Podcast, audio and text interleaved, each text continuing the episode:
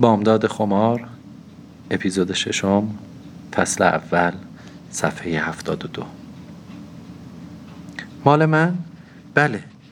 خندید و دندانهایش را دیدم. چی هست؟ بگیرید خودتان می‌فهمید. به سرعت جلو آمد و ناگهان مقابلم ایستاد. هر دو به هم خیره شدیم. نگاهش نافذ بود. اگر زمان دیگری بود فریاد می زدم ولی حالا دلم می‌خواست تا آخر دنیا این وضع ادامه پیدا کند. ولی فقط یک لحظه بود. کاغذ را از دستم گرفت. من به خانه بازگشتم. دیگر راه بازگشتی نمونده بود. تمام پلهای پشت سرم را خراب کرده بودم. تا شب بیقرار بودم و تا سهرگهان بیدار. محبوب جان امو جانت و منصور پیش آقا جانت رفتند و از تو خواستگاری کردند. تو چه می‌گویی؟ گفته پرسیدم آقا جان چه گفته؟ گفته من و مادرش که از خدا می‌خواهیم چه بهتر از این ولی اجازه بدهید نظر خود دختر را هم بپرسیم. خب چه عجب که نظر خود دختر را هم پرسیدید. دختر می‌گوید نه. مادرم از جا بلند شد. خوبه خوبه لوس نشو. بازارگرمی هم حدی دارد. مثلا می‌خواهی زن کی بشوی؟ میدانی پسر عطا دوله که تو برایش ناز کردی با کی عروسی کرده؟ با دختر عبدالعلی خان شریف و تجار. دختره مثل پنجه آفتاب. بچه سال. با فضل و کمال. ثروت پدرش هم که از پارو بالا می رود تازه با این همه محاسن آنقدر حول شده بودند که سر مهبرون کم مانده بود یک چیزی هم دستی بدهند و آنها برای داماد مهریه تعیین کنند. خب خوش به حالش.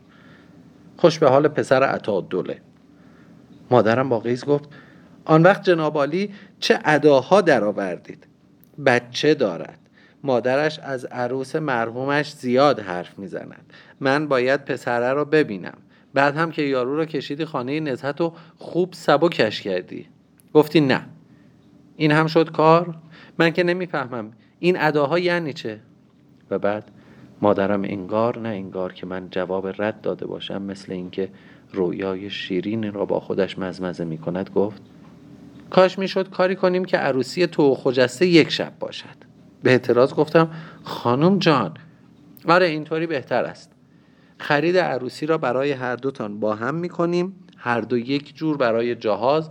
از هر چیز دوتا انگشتر یک جور مهریه هر دو برابر. آره امو جانت راست گفته. سه تا شادی در یک سال یک پسر و دو تا داماد. اصلا فایده نداشت. باید فکر دیگری می کردم پدر و مادرم تصمیم خود را گرفته بودند. این دفعه موضوع جدی بود. باید به آنها می‌گفتم ولی چطور؟ جرأت نمی کردم قوقا به پا می شود ولی شاید بعد.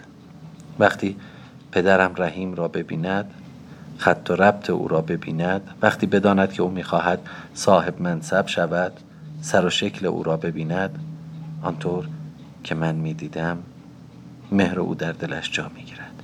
شاید دل آقا جان به حال من بسوزد شاید مرا به عقد او درآورد و او را به خانه خود بیاورد و کمکش کند. تا وقتی که وارد نظام شود. تا وقتی که دستش به دهانش برسد و بتواند روی پا بایستد آن وقت خانه ای برای خودمان می‌خریم. راستی که عجب خام بودم. رویا پردازی می کردم نمی دانستم اگر بشود کاغذ را با پارچه پیوند زد می توان خون اشرافی پدرم را نیز با خون آمیانه رحیم نجار مخلوط کرد. فکرش هم گناه بود. فکرش هم جنون بود. چندین شبانه روزم به فکر کردن گذشت. چه کنم؟ چطور موضوع را آفتابی کنم؟ به که بگویم؟ هیچ راه حلی به نظرم نمی رسید نمی توانستم محرمی پیدا کنم. مشکل بزرگتر از مشکل بزرگتر از آن بود که عقل جوان من از عهده آن براید صد بار پشیمان می شدم منصرف می شدم و دوباره همین که اسم منصور به گوشم می خورد دل شوریده هم هوایی می شد انگار که نام منصور با تجسم چهره جوانی که در دکان نجاری سرگذر اره کشی می کرد نسبت مستقیم داشت. سر شام پدرم شاد و شنگول بشقاب خود را از پلوی زعفرانی و خورش قرم سبزی و تهدیگ پر کرد و گفت داداش از ما دعوت کردن. و لیوان دوغ خود را سر کشید. قلب من از جا کنده شد و فرو افتاد. تا بناگوش سرخ شدم. سرم را پایین انداختم. نیش مادرم تا بناگوش باز شد. پنهانی اشارهی به طرف من کرد و گفت کجا؟ به باغ شمیران هم فال است هم تماشا. شماها به هواخوری من و داداش و منصور به شکار کبک مادرم خنده کنان گفت آقا شما که سالهاست شکار خود را زده اید محبوب چرا برنج نمی‌کشی؟ سیر بودم. از خورد و خوراک افتاده بودم. از زندگی سیر بودم. دلم می‌خواست بلند شوم و فرار کنم ولی به کجا؟ فکر فرار تکانم داد. مرگ یک بار و شیون یک بار می‌گویم و جانم را خلاص می‌کنم. تمام شب فکرهایم را کرده بودم. آنقدر بیدار ماندم که نور سهرگاه را دیدم. که از شیشه های رنگین پنجره بر روی قالی و دیوار و نقش های رنگارنگ می افتاد. آنگاه به خواب رفتم و صبح دیرتر از معمول بیدار شدم بوی نان سنگک تازه دو آتشه قلقل سماور کره و پنیر دنگ و دنگ استکان و نلوکی که به اتاق رو به حیات می بردن صدای پای دد خانوم گفتگوی بیخیال و شاد او با مادرم و صدای نقنق منوچهر از خواب بیدارم کرد. مادرم دایه جان و دد خانوم همه مهربان بودند. همه در تدارک سفر بودند. خواهرم خجسته شاد و شنگول از یک هفته ماندن در شمیران که عالمی داشت. مخصوصا که باغ باغ بزرگ و پردرخت اموجان باشد. نه آن تک زمین قلحک آقاجان که بیشتر به صورت مزرعه گسترده بود که در آفتاب داغ تا چشم کار می‌کرد. دشت را در دامن سبز خود می‌گرفت و برای ما گوجه فرنگی و خیار و بادنجان به سوقات میفرستاد. زمینی که پدرم به تازگی نیمی از آن را درختان میوه کاشته و قصد محصور کردن و ساختمان در آن را داشت. باغ اموجان واقعا باغ بود. پرپیچ و خم با کوچک در مقابل ساختمان که در ته باغ آنجا که وارد می‌شد نهری خروشان بود. باغ پر از درختان میوه و بسیار باصفا بود. بوی درخت گردو مشام انسان را پر می کرد درختان بادام ردیف به ردیف تا بی نهایت کاشته شده بود و هنگامی که به شکوفه می نشستند عطر آنها و صدای وزوز بال زنبورهای اثر واقعا خیال انگیز بود. بعد بیرون از باغ دورتر از باغ در دامنه های البرز شکار. دست و رویم را شستم. از صدقه سرقناتی که از زیر خانه ما عبور می کرد آب حوز پاک و شفاف بود. حالا که هوا گرم بود صبحها پنجره ها را باز می کردن. نشستن کنار بسات صبحانه و گوش دادن به قلقل سماور و تماشای حوز و گل و گیاه خود عالمی داشت. بعد از ناشتایی می‌خواستم به بهانه دیدار خالم از خانه بیرون بروم که خاله خود از راه رسید. پس از سلام و احوال پرسی یک راست رفت کنار مادرم نشست و منوچهر را بغل کرد و قربان صدقهش رفت. وقتی خجسته وارد اتاق شد نوبت قربان صدقه رفتن به او رسید. آنگاه رو به مادرم کرد و گفت نازنین جان بالاخره تکلیف این پسر بیچاره من چه می شود؟ تا کی بلا تکلیف بنشیند؟ من امروز آمدم تکلیف او را روشن کنم. مادرم با متانت جواب داد آبجی تکلیفی ندارد. من که از اول گفتم آقا می‌گویند تا محبوب در خانه است نمی شود نمی شود خجسته را شوهر داد. خب من که نمی‌گویم عقدشان کنیم. می‌گویم یک شیرنی خوران کوچک راه بیاندازیم که مطمئن شویم دختر مال ماست. خجسته شرم زده از اتاق خارج شد. مادرم گفت آخر چه عجله است که شما می‌کنید مگر ما بیوزن شوهر می‌دهیم که شیرنی خوران کوچک بگیریم؟ ما که از اول گفتیم دختر مال شما. ولی تازه یازده سالش است هنوز دهانش بوی شیر می‌دهد. این هم از آن حرف هاست من نازنین. من خودم نه ساله بودم که عقدم کردن. حالا تو می‌گویی خجسته بچه است؟ نه جانم. شما دارید بهانه می‌گیرید. مادرم گفت ای وای این چه حرفی است آبجی؟ چه بهانه ای به جان خودتان من هم از خدا می‌خواهم. حمید مثل پسر خودم است. الحمدلله عیب و ایرادی هم که ندارد. تا بخواهیم بهانه بگیریم. حالا که اینطور شد چشم. من باز هم با پدرش صحبت می‌کنم و خبرش را به شما می‌دهم. این چندمین باری بود که خاله تقاضای نامزد شدن خجسته را پیش می‌کشید و پدرم و مادرم تعلل می‌کردند. چون من هنوز ازدواج نکرده بودم. چون حمید می‌خواست زنش را به گیلان ببرد و آنجا زندگی کند چون مادرم طاقت دوری فرزندانش را نداشت. خاله جان که رفت تصمیم خود را گرفتم. بلند شدم چادر و چاقچور کردم تا به خانه خواهرم بروم. مادرم گرفتار منوچهر و کارهای روزمره منزل بود. پرسید تنها می روی؟ پس با که بروم؟ دایه جان گرفتار منوچهر است دد خانم هم پادرد دارد. هوا هم که خوب است دلم می‌خواد امروز پیاده بروم.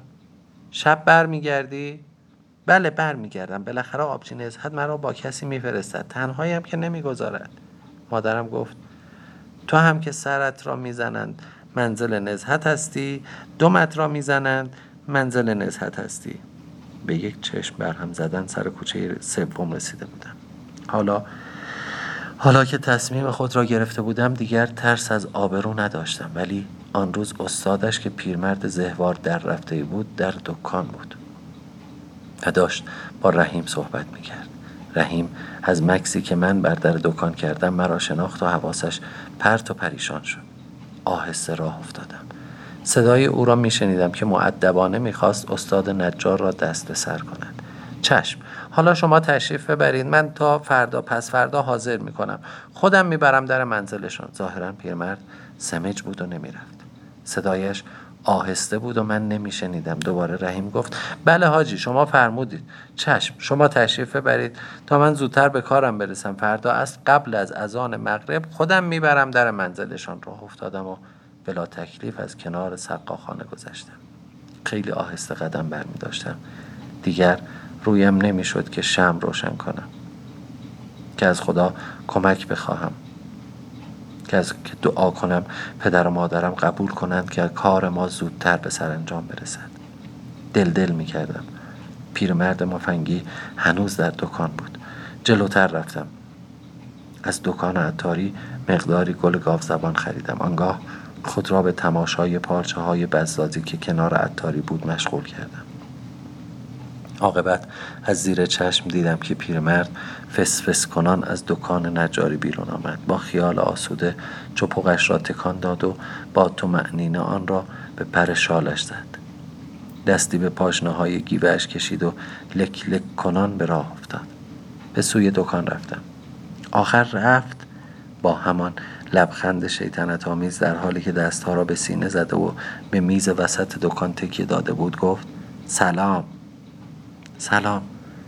بدون کلامی حرف به ته مغازه رفت و در آنجا بدون کلامی حرف به ته مغازه رفت و در آنجا از روی یک تاخچه کوچک که در دل دیوار کاهگلی کنده شده بود از کنار یک چراغ بادی دود زده چیزی برداشت و به سوی من آمد.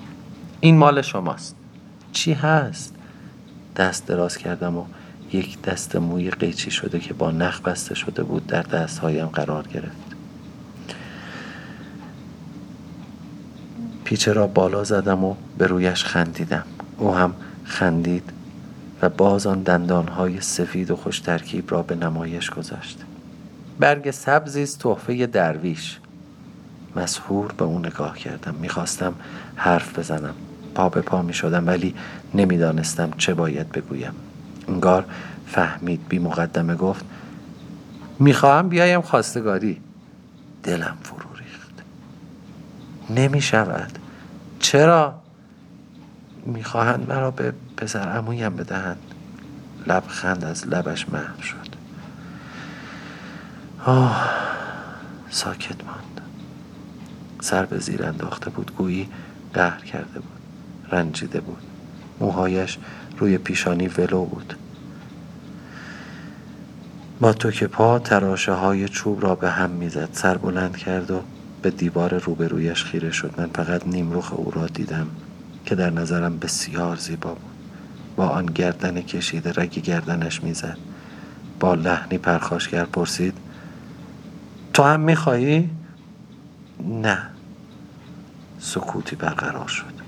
هر دو غرق فکر به زمین نگاه می‌کردیم. عاقبت گفتم دارم می‌روم خانه خواهرم که به او بگویم پسرمو را نمی‌خواهم. خب حتما می‌پرسد پس کرا می‌خواهی؟ می‌گویم نجار محلمان را. با صدای بلند خندید و چه خنده شیرینی. به من نگاه کرد. از نگاهش فرار نکردم. گرچه از خجالت صورتم داغ شده بود. پرسید راست می‌گویی؟ آره. پس بگذار بیایم خواستگاری.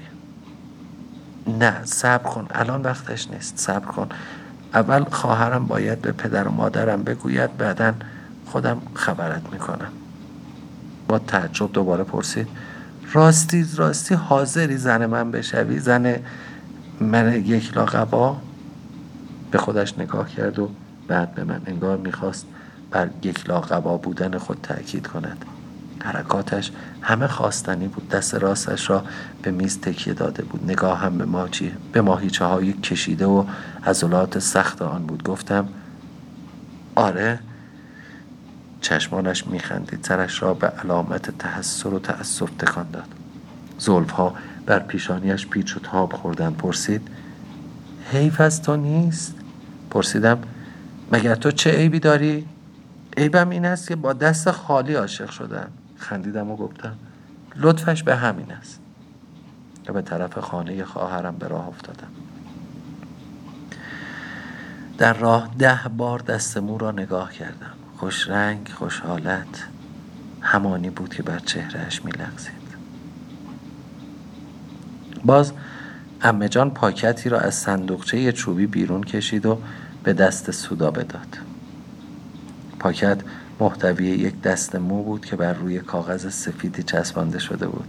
در چشم سودابه چیزی غیر معمول و استثنایی نبود.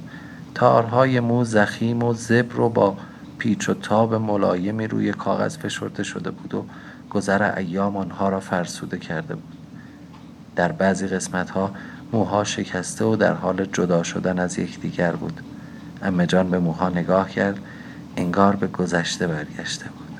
انگار همین الان این بسته را گرفته بود. سودابه نیز مانند امه جان و به خاطر امه جان منقلب بود. امه جان ادامه داد. به خواهرم گفتم آمدم ناهار پیش شما بمانم. خواهرم گرچه کمی از رفتار من متعجب شده بود ولی اظهار خوشحالی کرد.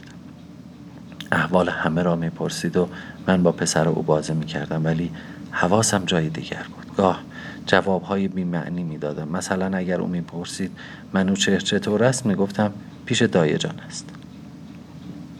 بچه خواهرم در بغلم به گریه افتاد و من بدون آنکه جدا به فکر ساکت کردن او باشم آرام آرام بر پشتش می‌زدم و به قالی جلوی پایم خیره شده بودم. از آنجا که خواهرم شیر نداشت بنابراین دایه جوانی فرزند او را شیر می‌داد. پسرش یک سال و نیمه بود و هنوز شیر می‌خورد. خواهرم با تعجب کودک را از بغل من گرفت و به دست تایی سپرد تا ببرد و او را شیر دهد. بعد آمد کنارم نشست و پرسید خب تازه چه خبر؟ قرار است یک هفته به باغ شمیران اموجان برویم. خواهرم پرسید باز آقا جان حوث شکار کپ کرده؟ نه این دفعه می‌خواهند حرف من و منصور را بزنند. گل از گل خواهرم شکفت. ای ناقلا دیدم حواست پرت است. پس این گیجی و حواس پرتی چندان هم بیخود نبوده. به به. پس مبارک است. نزدیکتر به من نشست و هیجان زده گفت بگو تعریف کن. منصور از تو خواستگاری کرده. چی گفته؟ منصور جوان نازنینی است. از جا بلند شدم و کنار پنجره رفتم و به آن تکیه دادم. خدا برای مادرش نگهش دارد. افتخار الملوک را بل کن. منصور اصلا مثل اون نیست. هیچ به اون نرفته. انگار نه انگار که پسر آن مادر است. نترس حاجمو خودش از عهده او برمیآید. حالا بگو ببینم منصور چه گفته. افتخار الملوک زن عموی من. زنی بددهان حسود و دو به همزن بود. ولی خوشبختانه هیچ یک از فرزندانش این خصوصیات را از او به ارث نبرده بودند. زیرا اخلاق ملایم اموجان و تربیت صحیح و روحیه عارفانه او به علاوه مدیریت و احاطه کاملی که بر تربیت فرزندان خود داشت تأثیر خود را بر آنها نهاده بود و از بین فرزندان او منصور از همه ملایمتر سلیم و نفستر و در عین حال جدیتر بود. در فامیل نزد همه از احترام و محبت بیشتری برخوردار بود به خصوص پدرم که تا چندی پیش خود فرزند پسری نداشت. او را مثل پسر خود دوست داشت و منصور نیز برای پدرم علاقه و احترامی خاص قائل بود. گفتم من آنها را ول کردم. آنها دست از سر من بر نمیدارند. امو جان گفته منصور می‌گوید من از وقتی ده ساله بودم از همان موقع که محبوب شیر می‌خورد و من با او بازی می‌کردم در همان عالم بچگی دلم می‌خواست وقتی بزرگ شد زن من بشود. حالا هم که بزرگ و عقلرس شده خواهرم به صدای بلند خندید. تو چی محبوبه؟ تو از کی چشم دنبال او بوده؟ با رنجش و دلسردی گفتم من؟ من که کاری نیستم. خودشان برایم می‌برند خودشان هم برایم میدوزند. اون از پسر عطا دوله این هم از آقا منصور. من هیچ وقت چشمم دنبال منصور نبوده. با تعجب و شیطنت یک ابرویش را بالا برد و لبخند زنان پرسید پس چشمت دنبال کی بوده؟ پس از این شوخی مشغول پک زدن به قلیان شد که کلفتش در آن لحظه برایش آورده بود. به دست چاق گوشتالودش که سر نقره نی قلیان را محکم گرفته بود خیره شدم. چه بیخیال روی مخده نشسته و قلیان می‌کشید. صبر کردم تا کلفت از در خارج شد. از پله های حیات پایین رفت و در, مد... در مطبخ سمت چپ حیات اندرونی از نظر ناپدید گردید. آهسته از پنجره کنار آمدم و به در اتاق نگاه کردم. به پرده های پولک دوزی شده که در آستانه در ورودی با دو بند پهن ریشه دار به, دو طرف کشیده شده بود. به تاخچه های گچبری شده و ترمه هایی که آنها را زینت می‌داد لاله های رنگین و چراغ های گردسوز با حباب های سفید یا رنگین که برای روشن شدن انتظار شب را میکشیدند.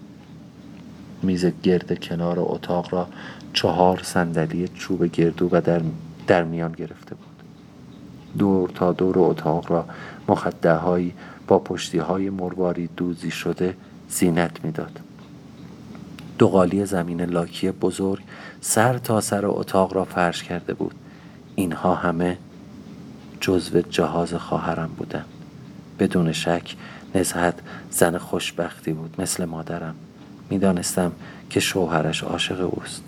عاشق این زن بچه سال توپل مپل در دوی سیت و سماقی این زن زرنگ و مدیر و شوخ تب می دانستم که نزهت را لوس می کند هرچه نزهت بخواهد همان است. بگوید بمیر نصیر خان می میرد ولی نزهت هم زرنگ بود عاقل بود. او هم به نوبه خود شوهرش را دوست می داشت می دانست چه موقع ناز کند تا چه حد خودش را لوس کند. می دانست هر چیزی اندازه دارد. از خودم می پرسیدم این چه جور عشقی است؟ مثل عاشق شدن من است. اگر اینطور است خوشا به سعادت نزهت. عاشق خوب کسی شده. آدم مناسبی به تورش خورده. آهسته آهسته جلو رفتم. یکی از لباسهایی را که خیاط امه هم دوخته بود به تن داشتم. یادم میآید که تافته صورتی بود. جوراب سفید به پا کرده بودم. از همانها که از روسیه می آمد و خانم جانم برای من و خجسته می خرید حلقه ای از زلپم را به زور لعاب کتی را روی پیشانی چسبانده بودم. عین دم کشدم خواهرم به من نگاه می‌کرد و از نگاهش تحسین میبارید. ولی من اندوهگین تر از آن بودم که لبخند بزنم. می‌رفتم تا نیش بزنم مثل کشدم کنار خواهرم چهار زانو نشستم. با گوشه کمربند لباسم بازی می‌کردم. یک کمربند پهن از همان پارچه تافته ولی به رنگ سفید. خواهرم با لبخندی مهربان پرسید محبوب جان چرا شربتت را نخوردی؟ نمی‌خواهم آبجی. چرا؟ چه عروس کمخرجی؟ تو را به خدا نگویید. آبجی من خوشم نمیآید. خواهرم خنده کنان پرسید چرا نگویم؟ خجالت می‌کشی؟ گفتم گفتم بی خود پسر عطا و دوله رو رد نمی کنی ها؟ نگو زیر سرت بلند بوده حواست جای دیگری بوده. سکوت کرده بودم. زیر سرم بلند بود تنم میلرزید. یخ کرده بودم. خوشحال بودم که شوهر خواهرم در بیرونی مشغول سر و کله زدن با ارباب و رجوع و رعایای خودش است. به چپ و راست نگاه می کردم مبادا خدمتکاری وارد شود. دست بردم و لیوان شربت را از کنار دست خواهرم که به مخدت که داده بود برداشتم. دهانم خشک شده بود. کمی از شربت مزمزه کردم فایده نداشت. آمدم لیوان را زمین بگذارم. افتاد و شربت ها ریخت. خواهرم گفت وای وای همه زندگی نوت شد. زینت زینت. صدای کلفتش بلند شد. او کلفتش را صدا می کرد تا شربت ها را از روی زمین پاک کند. کلفتش با عجله به پایین می دوید. با عجله دست روی زانویش گذاشتم. تو را به اول فز کسی را صدا نکن آبجی؟ خودم تمیزش می‌کنم. دورو برم به دنبال کهنه پارچه میگشتم. عاقبت خواهرم که با دهان باز مرا نگاه می‌کرد و شربت ریخت برخالی را از یاد برده بود گفت چرا اینجوری شدی محبوبه؟ انگار راه به حال خودت نمی‌بری. حواست پرت شده از چیزی واهمه داری؟ نفسم بند آمده بود. حرف توی گلویم گیر کرده بود و خفم می‌کرد. دست خود را که مثل یک تکه یخ بود روی دست گرم او گذاشتم. آبجی اگر چیزی بگویم داد و قال نمی کنید شما را به سر آقا جان داد و بیداد راه نیندازید ها. خواهرم دست یخ کرده مرا گرفت و گفت چرا اینقدر یخ کرده ای محبوب؟ چی شده؟ کم کم نگران می شد وحشت زده ادامه داد. بگو بگو ببینم چی شده. نترس. حرفت را بزن. نکند خاطر. خواه شده ای از هوش و ذکاوت او تعجب کردم. ولی مثل اینکه خودش هم حرفی را که زده بود باور نداشت. این جمله را فقط به عنوان تأکیدی بر گیجی و حواس پرتی من به کار برده بود. سرم را زیر انداختم و گفتم آره آبجی خاطر خواه شدم و ناگهان بدون آنکه بخواهم چانم لرزید و اشک در چشمانم حلقه زد. خواهرم مبهوت با دهان باز به من نگاه می کرد دو سه بار پلک زد شاید میکوشید از خواب بیدار شود. بعد آهسته مثل کسی که در خواب و بیداری حرف می‌زند پرسید عاشق منصور؟ نه. یک لحظه طول کشید تا متوجه معنای کلامم شد. و این بار او بود که با وحشت نظری به سوی در اتاق افکند. صدایش را باز هم پایین تر آورد. دست راستش همچنان نی قلیان را می با دست چپ به سرش زد. به سوی من خم شد و گفت خدا مرگم بدهد محبوب راست می‌گویی؟ همچنان ساکت بودم. قطره اشک از چشمم چکید. بگو ببینم چه خاکی بر سرم شده. عاشق کی شده ای؟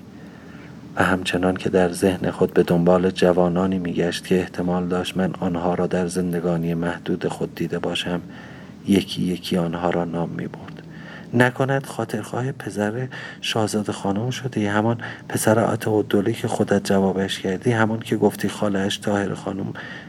نه آبجی. پس کی؟ پس کی؟ غرق در فکر نگاهش بر زمین بود و سرش را آهسته از راست به چپ و از چپ به راست می برد آتش قلیان سرد شده بود و او همچنان سر نی را در مشت می پشرد پسر امه جان آها نکنه نکند خاطر پسر خاله را می‌خواهی. همان که خواستگار خجسته است با بی گفتم. نه آبجی نه. اینها که نیستند. پس کیه؟ خدا مرگم بدهد محبوبه. پس کیه؟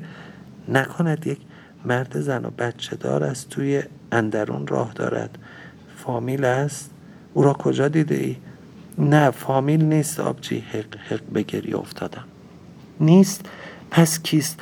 او هم تو را می‌خواهد. با هم قرار و مدار گذاشته اید؟ اشک امانم نمی‌داد.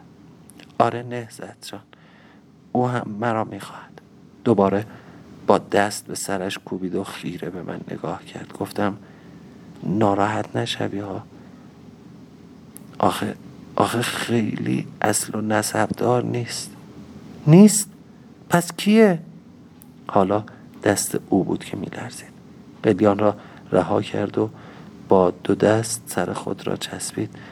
نکند کازم خان است پسر حاج نصرالله همان توپل نمکه کازم پسر 17 18 ساله حاج نصرالله دوست دوران کودکی پدرم بود. گهگاه با پدرش به بیرونی نزد پدرم می آمد قیافه جذاب و تو دلبرویی داشت و پدرش به پدرم گفته بود با وجود چاقی بیش از حد زنها برایش قش و ضعف می کنند می‌گویند با نمک است. گفته بود نمی‌دانم شاید این پدر سوخت مهره مار دارد. ما اغلب به این تعریف پدر از پسر میخندیدیم. حاج نصرالله چندان مال و منالی نداشت ولی مرد زحمت کش شریفی بود که در بازار حجره داشت و به کار و کسب مشغول بود. به قول قدیمی ها گنجشک روزی بود. لبخند رنگ پریده دردالودی بر لب خواهرم ظاهر شد. ناله کنان گفتم نه آبجی کاش او بود. حاج نصرالله که آدم محترمی است. این حرف بی اراده از دهانم خارج شد. خواهرم روی دو زانو نیم خیز شد.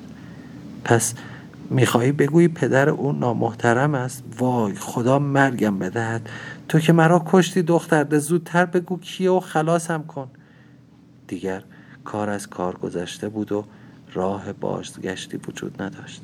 حرف از دهانم در آمده بود. تیر از چله کمان رها شده بود و دیگر باز نمیگشت. کاش لال شده بودم. کاش نمی‌گفتم. این زن الان پس میافتد. هیچی آبجی. اصلا اصلا ولش کن.